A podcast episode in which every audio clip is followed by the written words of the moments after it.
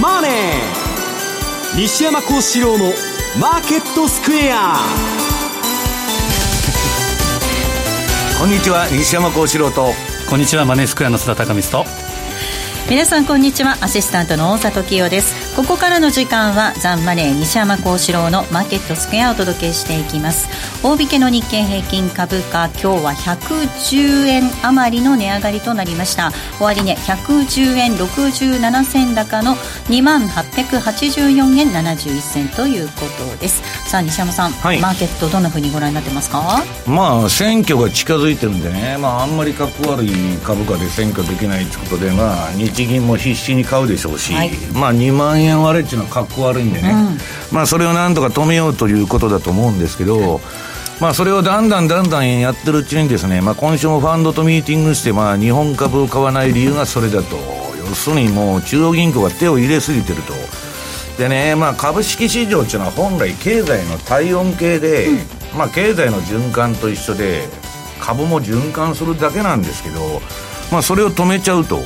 そうするとまあ長期にわたってね、もうこの宮沢さんが始めて以来 PKO ももう何年やってるのか何十年とやってるわけですけど、まあ今やね、日本株のフェアバリューがもう一体いくらなのか分かんないと。はいえ。ー、で大体にしてですねもう最近流行りは親子上場自社株買いと、まあ、自社株買いは悪いことばっかりじゃないんですけど、まあ、これも過小資本でね、えー、なんか会社に問題が起きた時にどうなるのかと、まあ、ROE を上げて株を上げようというのも分かるんですけど、まあ、動機がなんか他のあるんじゃないかということまあ、アメリカなんかはもう経営者が売り抜けたいということですね、はい、ストックオプションを売り抜けたいという、まあ、強欲資本主義でやっとるわけですけど、まあ、資本主義のいろはがね、もう崩れちゃってると、うん、それでももう誰もおかしいと言わないわけですよ、はい、たがが外れてると。で、まあ、パウエルの方ももうたがが外れてきましてですね、えー、非伝統的金融手段をね、あ金融手段とか言うなと。ね、もうそれが伝統的に変わったんだと、要するに量的緩和とかねそういうことは伝統的手段なんだと、まあ、この後じゃあ何やるんだっていう話なんですけど、まあ、結局ねあの津田さんがこの前送ってきてあの MMT 理論の教科書がバカ売れしとると、うん、まあそんなことでね、まあ、MMT 理論なんて今に出てきたことじゃなくてあのこの番組でも取り上げたアディア・ターナーが言っとるヘリコプターマネーと同じと。要するにねマネーの量が増えすぎてもう収集がつかないんですねこの先。でそのまあ最後はろくなことにならんだろうという結論はあるんですけどそれをなんとか MMT とかそういうのやってソフトランディング、うん、マイルドなね、えー、要するに結末にしたいとハードランディングが困ると。いうことで今みんながいろいろ考えてね、えー、マスコミにそういう報道をさして、えー、そういう論調を作ろうとしてるんじゃないかという気がするんですけどね。ドル円です。この時間が108円の4041といった動き、えー、津田さん、はい、今週は107円台まで円高が進みました。そうですね、まあ、ドル円の上値はちょっと重いですね。で、まあ、先週からのトランプ大統領のメキシコ対メキシコ関税ツイート。まあ、これはまあブラフかどうかという話ですけど基本は中国に向いている、うん、でその後は当然参院選挙終わったら日本ということも考えられるので、うん、まあ、あの単純に言うとやっぱ買う理由っていうのが見当たらないなと。先ほどおっしゃったあの利下げ、はい。えー、パウエル議長もペーシェンス、ペーシェンスと1月に言ってたんですけど半年も経たずにですね、まあ、当然、えー、利下げということは次は QE4 ですから、うん、そうすると、まあ、単純にはドルを買う材料理由っていうのは見当たりにくいなということですから、上値は重いということです。やっぱり下を試すというふうに見た方が良さそうですね。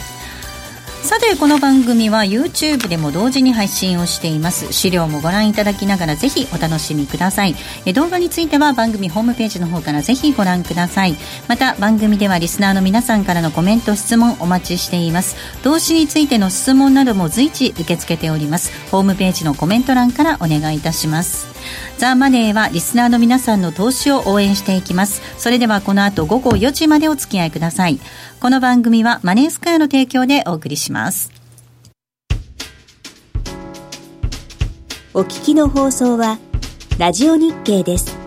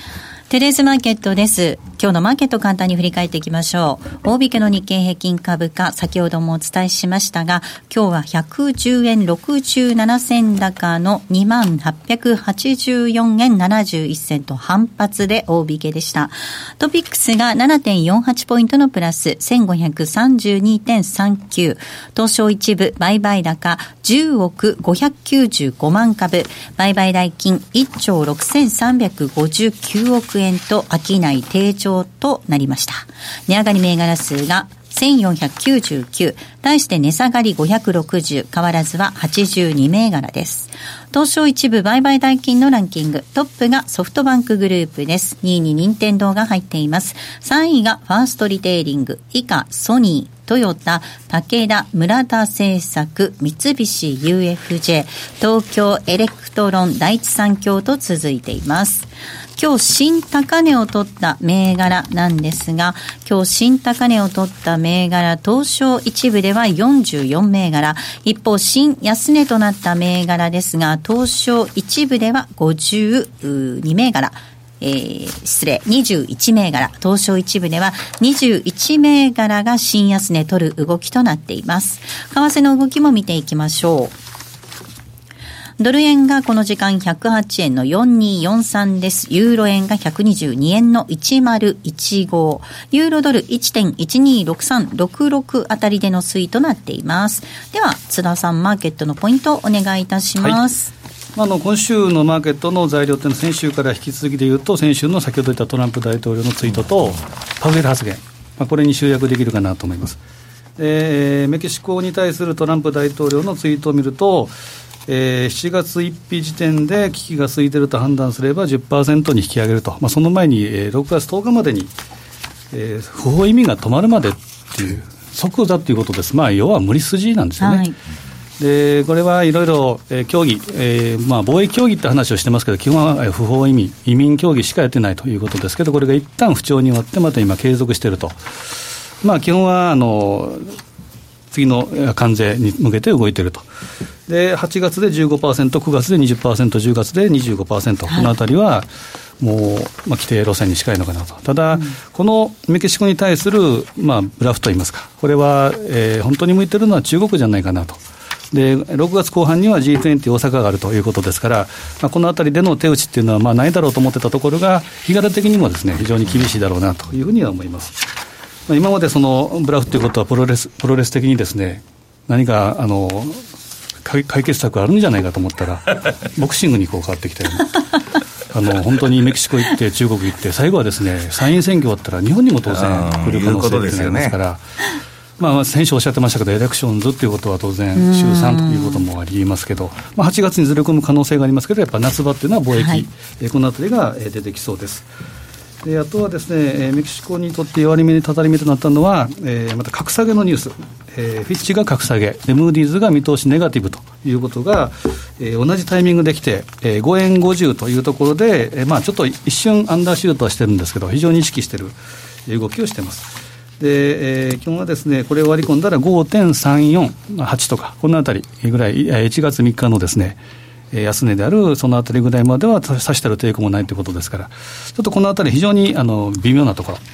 でちょっとメキシコペソが繰り返しますけど、週足でいうとですね、ボリンジャーの、えー、26種のボリンジャーのマイナス2シグマ、これが、えー、5円の495、これが今週終値レベルでキープできるかどうかっていうのが、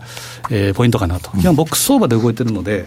えー、基本、えー、まあ、下値ということも考えられますし、もう一段下ということも考えられますけど、ちょっと様子見ということでいいかもしれません。と、えー、今週の株式市場にとってネガティブで動いたのはパウエル発言。で先ほど言ったように、非伝統的とは言わず、もうこれは伝統的なんだと。要は何を言ってるかというと、QE4 は当然あるよということです。で貿易摩擦に、えー、の不透明さ、これは言及した上で、えー、必要なら適切に行動するというふうな言い方をして、で繰り返しになりますけど、1月からはですね、まさにあの、えー、コペルニクス的転換ということで、うん、展開ということで、ペーシェンスということで来てたんですけど、半年足らずにですね、もうそれを撤回と、全言撤回ということですから、今日マーケットはあり下げだなと。で、メインシナリオは3回、7、9、12の3回の利下げっていうのが、えー、FF 金利でいうと、なんか織り込みにいってるじゃないですか、ね、織り込みですね、まあ、6月も早ければって話がありますけど、FF 金利先物でいうと50%超えてるのは、この7、9、12の3回と。えーまあ、基本的には、まあ、本編はこの辺であの西山さんに解説いただきたいと思うんですが、まあ、繰り返しになりますけど、ドルを買う要素というのは非常に少なくなったなと、やっぱり下を試してくるなというふうに見たほうがいいのかなとは思い思いますね。では西山さんにお話を伺っていきましょう、はい、まあ、今、非伝統的っていう話だったのが、伝統になっちゃってしまっている、これまでの常識なんかがこう覆すような理論出てくると、相場はちょっと現状をきたすなんて話もありますけれども足抜けできないと、まあ、足どころか腰どころか首まで使っちゃってるということですね。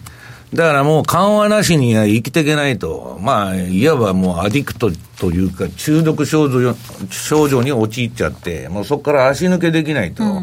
で、私がまあずっと言ってきましたように、金融政策のホテルカリフォルニア側に進んどるわけです。もう二度と出口はないと。で、私はね、パウエルがあの1月に180度ね、刺したる理由もないのに、全く言うことが変わったと。あそこで、えー、もう二度と利上げはないと。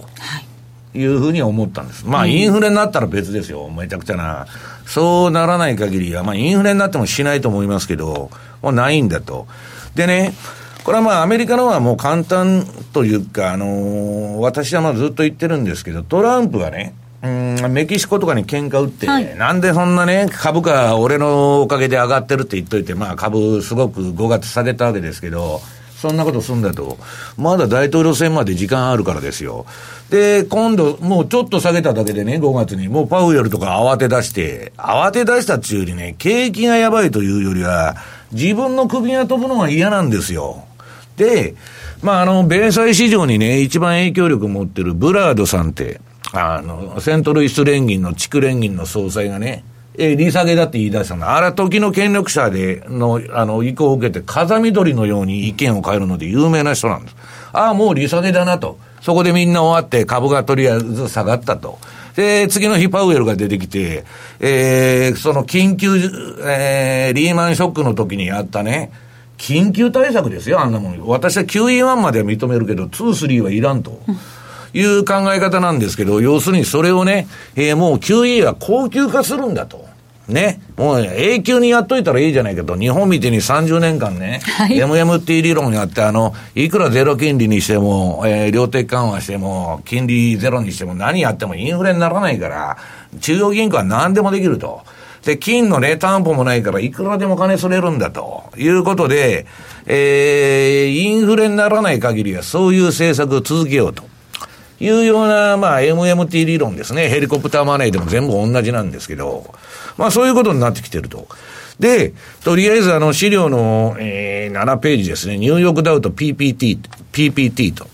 プランジプロテクションチームっていうのがトランプ大統領の下に、あの、ありまして、これは下落防止チームって言われてるんですね。ブラックマンデーの時に大統領の下にできた組織で、これがまあずっと動いてると、クリスマスから。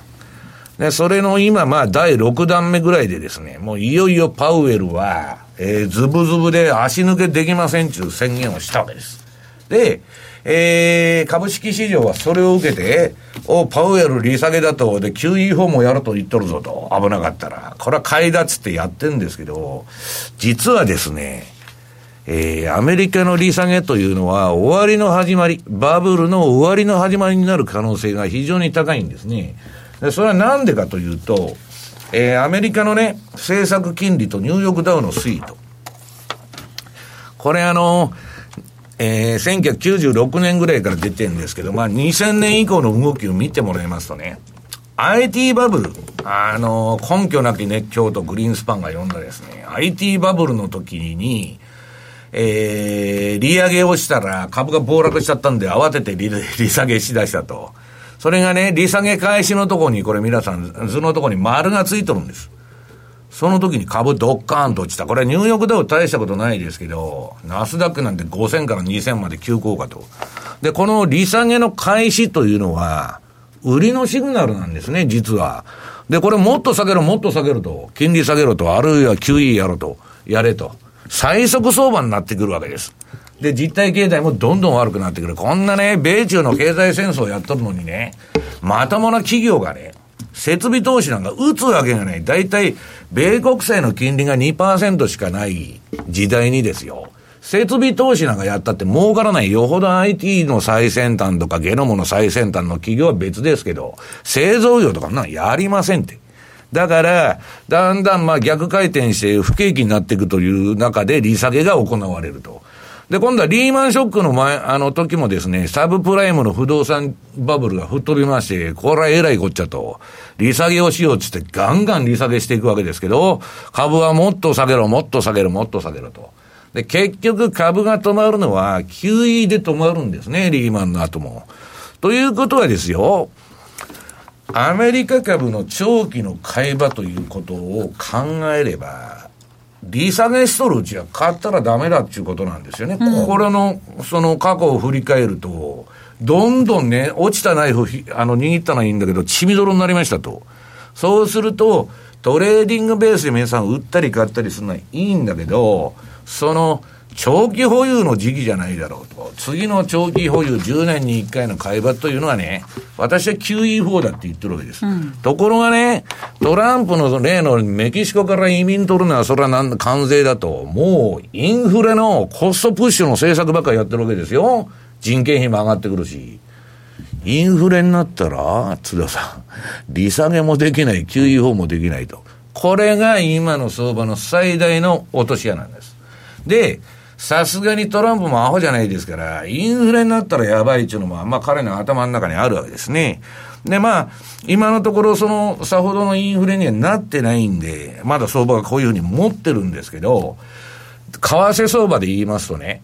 パウエルは、利上げするとも利下げするとも言ってなかったんです、今まで。ところが今回はもう明らかに利下げと QE の道を示したわけですから、私はドルは買えないと。それでもね、ユーロは買えないだ、そらだ、どこは買えないだ、人民元は買えないだっつって、アメリカに金が入りやすいから、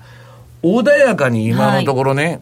あの、下げても、まあそんな急落しないんですけど、どっかの時点で、おかしくなるのではないかと。それはまあ、後半のテクニカルのコーナーでやりますけど、そんな感じで今の相場を見てるんですけどね。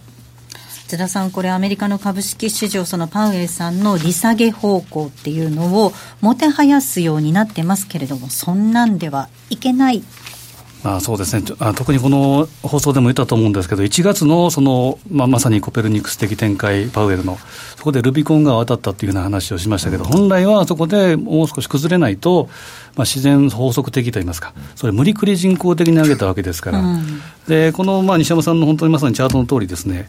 利下げをするということは単純明快に考えていくと、景気が悪いから利下げをしていくわけですから、うん、そうすると株価は下がるっていうのは当然。ところがね、今のインフレの話で言うと、利下げしたら当然、ドル安なんです。はい。で、ドル安になると、コモディティ高になるんですね。うん。で、インフレ懸念。まあ、インフレって言ったって、今いいインフレでなくて、スタグフレーションですよ。所得が増えない中。そういう危険性があると。うん。うん、そうですね。でそれで、えー、今の状況っていうのは、まあ、本来のえー、あるべきといいますか、株の、えー、ちょっと調整、あの昨日あ今週のです、パウエル発言というのは、これ、かなり大きいなというの、うん、いうことで、ちょっとマーケットの景色が、えー、がらりと変わりつつあるということを認識した方がいいような気がしますね、うん、しかも西山さん、あれですよ、アメリカ株の上昇を支えてきていたいくつかの要因っていうのがね、ここに来てなくなりますよね。いや、要因というかですね、もう買ってるのは、えー、っと、これ13ページの SP500 の自社株買いと。まあ、アホみたいに自社株買いが増えとるわけです。で、私はね、自社株買いっていうのは悪いことばっかない、はい、ではないんですけど、本来資本金ってじゃあ何のためにあるのかと、えー、なんかことが起きてもね、で、資本金がでかいから、びくともしないと、うんうん、資本金1円の会社とね、100億の会社だったら100億の方が安全だと人は思うわけですよ。はい、それをどんどんどんどん自社株買いで過小資本にして、ROE 上げて、株をね、まあ、受給も締まりますし、はいで、自分のストックオプションを売って、フロリダかハワイで引退したいという経営者のね、強欲から来てるんですよ。それをね、株主に対するね、えー、還元だということで、はい、建前は言ってるんですよ。本音は強欲なんです。はいで、そんなことやっとったらいいのかと。それでね、株を上げるためには何でもするぞと。要するにコマーシャルペーパー、社債を発行して自社株買うと。もうむちゃくちゃな話じゃないですか。親子上場もむちゃくちゃだし、社債発行して自社株買いと。もう漫画みたいなことが日常的に行われてるんだけど、誰も批判する人がいない。はい自社株買いが出たから買いだとかね。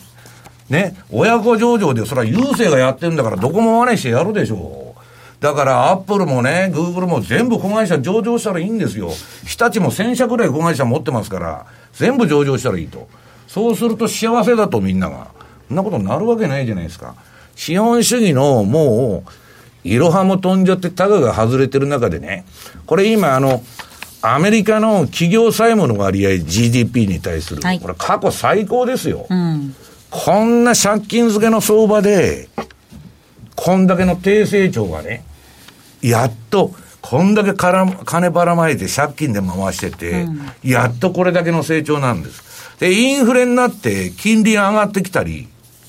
あるいは、両立てですから、どこの会社も。資産も負債も両方膨らましてる。何兆円って。M&A だ、買収だ、ファンド投資だと。バンバンやってるわけです。で、もうね、昔ソブリンファンドっつったら、よし。要するに金が余りまくって運用するもんないんで株をやろうということで始まったんですけど、今ソブリンファンドが銀行借り入れ、借り入れしてると。一体どういう世の中なんだと。いうことでですね、私はこの両立てのね、借金付けの経済っていうのはもう金利が上がったらインフレになったらもうアウトだと。まあそれがね、えー、この深刻なデフレとか世界的なディスインフレ傾向というのは、経済学的に言うと、戦争でしか抜けてないんですね、深刻なデフレっていうのは。だから第二次世界大戦後、戦争が、でっかい戦争が行われてないんで、このディスインフレが続いてるんでね、それは MMT だなんだかんだ臨転機回してね、はい。い、くらやってもインフレにならんぞっつってやってんですけど、私はね、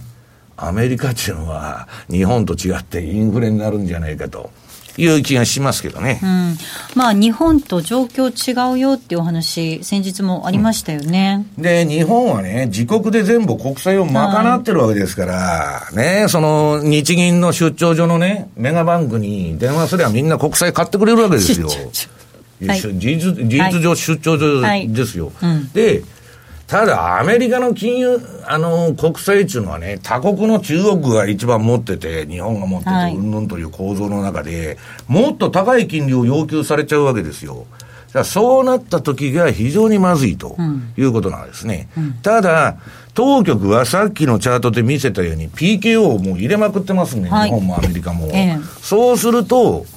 この相場っていうのはゆでガエルのようにじわじわじわじわ温度が上がってるんですけど、やばいんですけど、まあなんとかしてくれるだろうと。いうことでですね、えー、自利品になっていくというのが今の状態なんですね。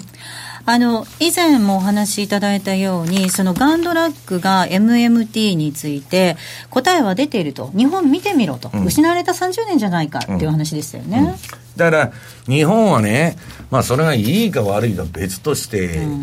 あの、株というのはさっき言ったように、株も景気も人生も何も循環なんです。上がったり下がったり上がったり下がったりしていくもんを、無理やり止めようとしたら、下げる止めちゃったら上がる時も上がらないし、で、そんなもんね、経済の体温計なんですよ、株式市場。体温計はもういくらかわからんと。景気がいいのか悪いのかもわかんないと。ただ、世帯収入を見るとね、この30年間400万ぐらいでずーっと横ばいになってて、それはね、えー、ものすごく落ちぶれたわけです、日本っていうのは、この30年、平成の30年で。だから、それは答えが出てると。ね、MMT 理論でもね、政府紙幣でも私は別に悪いと思わないんですよ。はいだけどね、インフレにならない限り、いくらでも財政出動してもいいとか、そういう理論がオーソライズされちゃったらね、当然時の政治家だとか政商が悪巧みをして、もう散々入ってくるわけですよ、特に。で、無駄な公共事業、無駄な投資、ね、何やってんのかわからないような、で、官僚が作ってね、やった計画で、経済なんかうまくいきますか？ジェフ・ベソスがやっとるんだったら成功するけど、官僚がなんとか計画ってって作ってですね、官民ファンドだなんだと、失敗するに決まってるじゃないですか。やったことないんだから。ね、机の上の計算でね、言うんだけど、じゃあお前やってみろと、経営を。できません。コンサルタントもそうですよ。口で言うけど、じゃあお前やってみろって言ったら誰もできない。うん、誰もできないからコンサルタントやってる。そういう流れの中でね、うん、私はどっかでタガが外れちゃったものをはめないと、はい、最後はね、ひどいことになるんじゃないかという気がするんですけどね。はい、ここまではトゥデイズマーケットをお送りしました。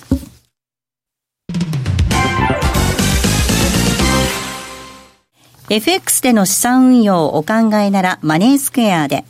ミドルリスク、ミドルリターンで、ゆったり、中長期的な資産運用の実現をお手伝いいたします。時間を資産に変えるテクノロジー。特許取得のオリジナル注文、トラリピはいつでも手数料無料。そして今なら FX 新規口座開設キャンペーンを実施中です。期間中の新規成立高に応じてマネースクエアポイントを最大5万ポイントプレゼント。ゲットしたマネースクエアポイントは他のポイントサービスやギフト券への交換、お取引の証拠金としてもご利用いただけます。まだ口座をお持ちでないあなた、ぜひこの機会にご活用ください。キャンペーンの詳細はザンマネー番組ウェブサイトのマネースクエアキャンペーンバナーをクリック。毎日が財産になる。株式会社マネースクエア。金賞番号第2797号。当社の取扱い商品は投資元本以上の損失が生じる恐れがあります。契約締結前交付書面をよくご理解された上でお取引ください。お聞きの放送はラジオ日経です。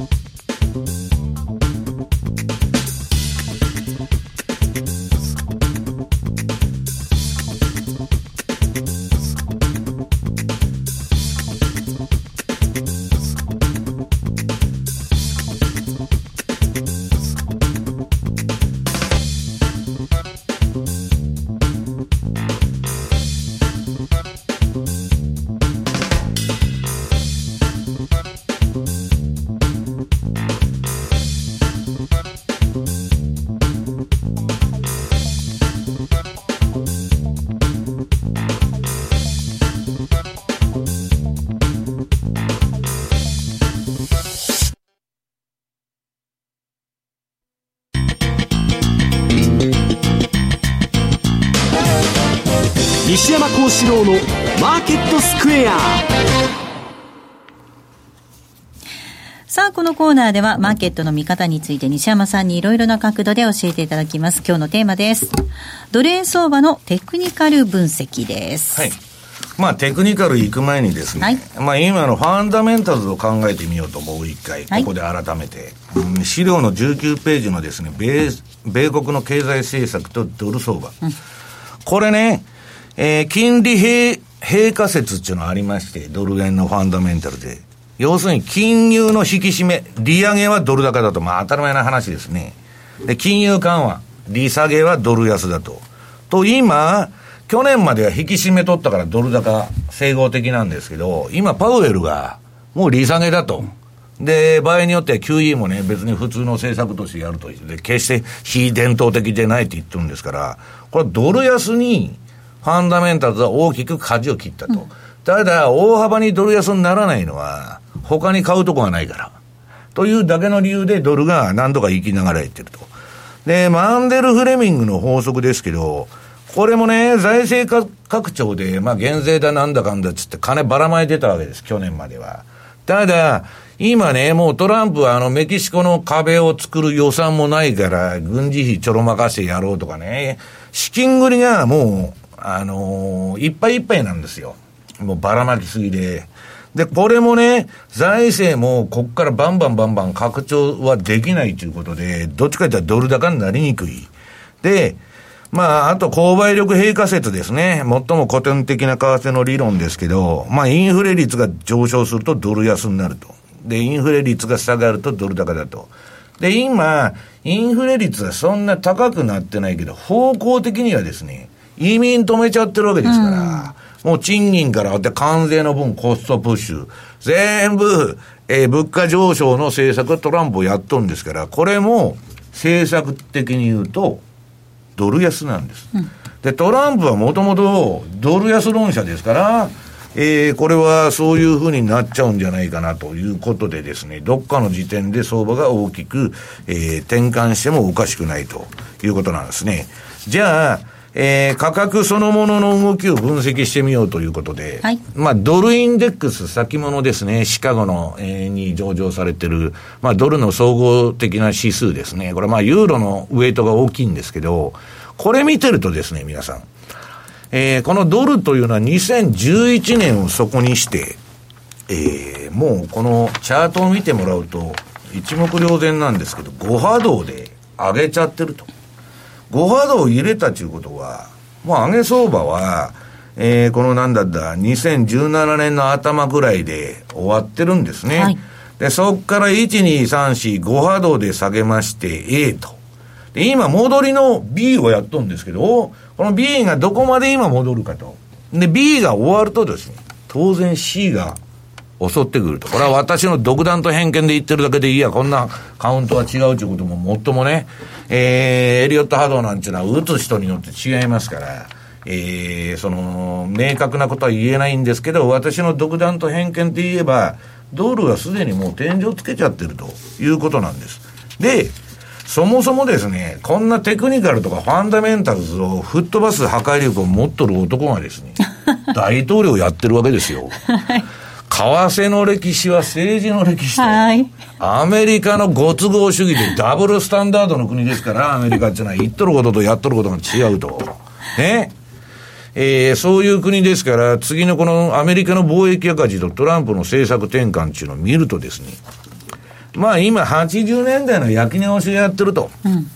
いうことですね。保護主義に動いて、ええー、まあ、数量規制から、関税から数量規制から、これからまあいろんなことをやろうとしてるんですけど、80年代の焼き直し政策をやるとしたらですね、えー、この今の世界的なトランプの関税戦争ですね、えー、これが終わると次、数量規制に来るんですね。うん、で、数量規制が終わると、最後、為替に持ってくると。これはね、あのー、そういう道筋なんです。な、なんでかっつったら、関税上げたって、えー、なんだ、うん、数量規制したってアメリカの赤字っていうのは減りませんから。はい、貿易赤字減りません。アメリカはさっき言ったように、企業債務だけでもあんだけ借金だらけでね、はい、もう国自体が借金だらけで、まあ大体借金とか負債というのはですね、個人の借金から国の借金まで含めて、うん、公表数字の3倍あるっていうのは普通なんですね。だからどっかの、えー、会社を買収すると偶発債務っていうのが出てきて、なんだこんな損持ってたのかと。いうのが、通り相場なんです、この世界の。だアメリカの赤字が私はいくらでその公式数字とね、裏の数字は知りませんけど、この膨大なね、えー、レーガンの80年代の20倍の借金を今アメリカ持ってるわけですから、それをね、コツコツ国民国民の税金で借金埋めていこうなんていうなことを、あのアメリカがですよ。あのアメリカが採用するわけがないと。ドルの値段は半分にしたら借金半額になるわけですから。だから自分のとこで直そうとはしないわけですよ。えー、日本関税上げろ。アメリカ関税、あ中国関税上げろ。メキシコけしからんと。そっちの方が楽じゃないですか。はい、人間っていうのは必ず安易な道を選択しますんで、それが大間違いなんですけど、そういうふうにできてるんです。で、どっちにしたって、じゃあね、これ突拍子もない男がわけのわからないことをやっとるのかというと、はい、結局、それで解決しなくて、アメリカは貿易赤字を垂れ流す代わりにですよ、えー、ウォール街で儲けて、金融の黒字でね、貿易赤字をチャラにしようと。だからそこからウォール街中心の金融資本主義を90年代から80年代後半からずっとやってきた。それがリーマンショックでもう皆さん終わったんです。この番組で紹介してるように、ドイツ銀行の株価見たって、野村証券の株価見たって、みずほファイナンシャルグループ見たって、もうリーマンショックの後、急落したまま底倍じゃないですか。もう金融資本主義っていうのは皆さん終わっとるんです。で、金融資本主義で、えー、世の中の人全員が幸せになったら、それはそれでトリクルダウンって言って金持ちが、えー、余計に金持ちになると貧乏人も上がると。それならよかったんですけど、そういう学説っていうのはね、学者が勝手に作っただけで、現実にはそうならない。金持ちはさらに金持ちになって、貧乏人はさらに貧乏になったという、この貧富の差の拡大、中間層の没落ですね。この没落したホ,、えー、ホワイトプアと言われる、えー、アメリカ人の中間層、元中間層、今、あの、もう底辺にうごめいている人たちがラストベルトのトランプを支持しとる、うん、でこの流れはトランプが仮にね、えー、次の大統領選で負けようが何しろ変わらない。もうオバマの時代から世界の警察やめますって内向きになっちゃってるわけですから、アメリカは。えー、国内問題第一主義で進んでるんです。だから、えー、これ大きな歴史的転換が今行われてるんだけど、我々っていうのは、その頭っていうのは切り替わりませんから、えー、今日は昨日の続きだと。うん、とずっとここ何十年か、えー、つ金融資本主義が続いてきたわけですから、その頭で相場を見とるわけです。そうすると、最後は、あつって、はい、終わるんです。で、まあそうならないように気をつけようというふうに警鐘を打ってるわけですけど、まあ次のチャートを見てもらいますとですね、アメリカのご都合主義で、為替が動いてきたと。もうドル切り下げの歴史なんですよ。これ、口先にせよ、プラザ合意みたいなね、えー、国際協調にせよ。要するに自分の景気のいい時はドル高にしといてですね、景気悪くなるとすぐドル安にする国と。それがアメリカのあ為替生活策の結論なんです、うん、私はもう90年代に山ほど調べてですね、それしか答えはないということでですね、えー、ドル切り下げの歴史だと。で、その中で、じゃあドル円はどうなってるの？か。これはまあ、津田さんもね、ずっと言ってるように、壮大な三角持ち合い。4年間もやっとんですよ。この週足見ると、ジグザグ、ジグザグ、ジグザグ、ジグザグ。これはですね、相当な相場に負荷がさ溜まっとるんですね。で、この4年間というのはね、まあ、円安行き過ぎても日本困るんだけど、125円以上はいらんって言ったわけです。安倍さんも黒田さんも、地方経済がひあの疲弊しちゃうと。円安も、ね、ガソリン代からね、中小企業もコストプッシュしてもたまらんと。で、止めたらいいんだけど、下行っても困ると。動かんのが一番いいっていうのは官僚の結論ですから。はいそうするとですね、市場にならないわけですね。で、だんだんだんだんその中央銀行が介入してきたり、年金というクジラが入ってきたりする中で、相場が動かなくなった。ところがね、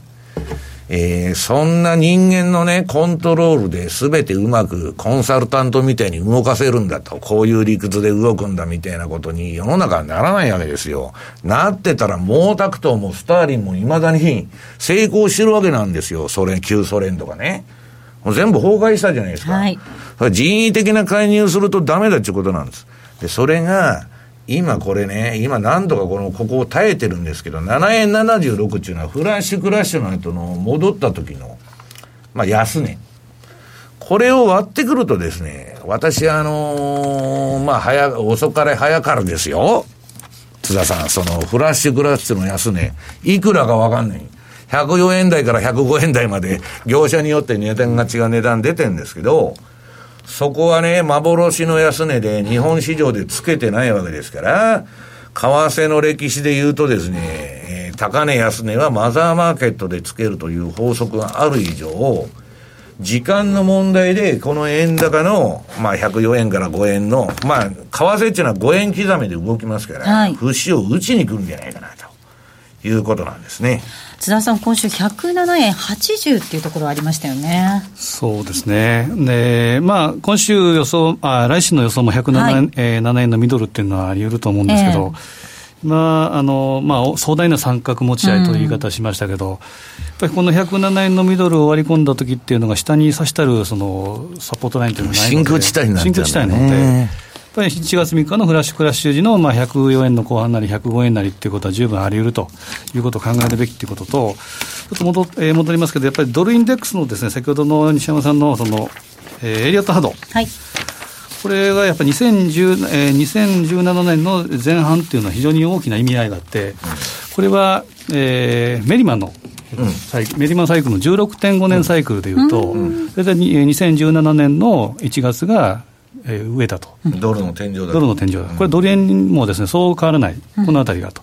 いうことですから、基本本当に思うのは、下に向いて、えー、いくんだろうなというふうに見た方が無難かなと、このようながら思いますね。まあね、ほんで、まあ、ドル円の今、まあ、じゃあ、実際の冷やし見てもらうと、どうかということで、これはまあ、ドル円冷やしとトレンドサイクルっていうのをまあ持ってきたんですけど、今度まあ私のメルマガの方で、これでまあシグナルのね、トレンドサイクルの転換時にまあ、あの発信しようと、携帯電話にね、いうのを今プログラムを書いとるんですけど、これまだね、トレンドは下向きなんです。で、まあちょっと戻すかもわからないけど、あの、このトレンドが上に行かない限りですね、数勢的に、やっぱり円高バイアスが強い今、あの、転換から下下がってきて、ばーっと底倍になっとると。で、これまあ、あとは MacD のシグナルが、ね、出てるんですけど、これ下はね、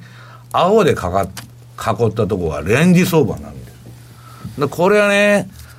まあ私の友人のあの成田さん、ラリーの翻訳やってる、あのレポートの成田さんの手法なんで、なんでここの四角でかかったところが レンジになるか私からは言えないんですけど、はい、まあその、今ね、どっちかいうと、そのレンジでもなくて円高なんです。で、まあ、ちょっとぐらいね、その3、あの、気をつけないといけないのは、じゃあ円高だと思って舐めてると、えー、衆参同時選挙を狙ってるわけですから、うん、株も為替も PK を入れてくる可能性がある。その戻りは、もう間違いなく外すところ、はい、あるいは売りだと思うんですけど、株もですよ。まあ、サマーラリーっていうのはちょっとあっておかしくないんですけど、うん、私はですね、あの、トランプがね、えー、倍返しか3倍返しでね、日本にあの、土産、貢ぎ物をもらうと言っとる8月になったらですね、みんな顔色が変わってくんじゃないかなと。で、私はね、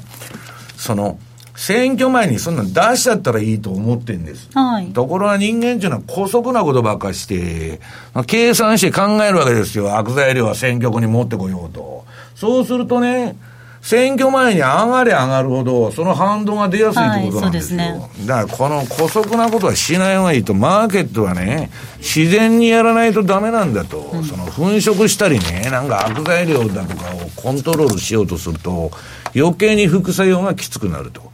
で、最近ね、ここ数週間、あの、ラリーの、えー、予想がすごく当たってるんで、はい、ちょっと紹介しておこうと思うんですけど、はいこのまあ、ラリーもね、ターゲットプライスまでいったら、円は、まあ、あのー、円、ドル円はね、えー、ドル売り円買いだと。まあ、これシカゴの方の円通貨先物なんで、円ドルになってるんですけど、まあ、彼のそのフォーキャストラインによると、まあ、円高だと言っとるわけです。で、まあ、あの、押し目買いっつったらあれですけど、まあ、円方向に円安になったとこを拾ってリグっていこうみたいな、うん、まあ、短期的には戦略なんですけど、えー、あれだと。日経平均。はい。これはまあ、ラリーの中期サイクルに行ったら、ちょっとまずいと。これ4年サイクルっていうのがありまして、日経平均の。うん、まあ、あの、いつだとは言いませんけど、これちらっと出ちゃってますけど、はい、英語で書いてますけどね、今年の買い時期が。うん、えー、要するにですね、まだ買い場じゃないと、中長期的な買い場はもうちょっと先になると、うん、日経平均ということですね。はい。ここまではマーケットスクエアをお届けしました。お聞きの放送は、ラジオ日経です。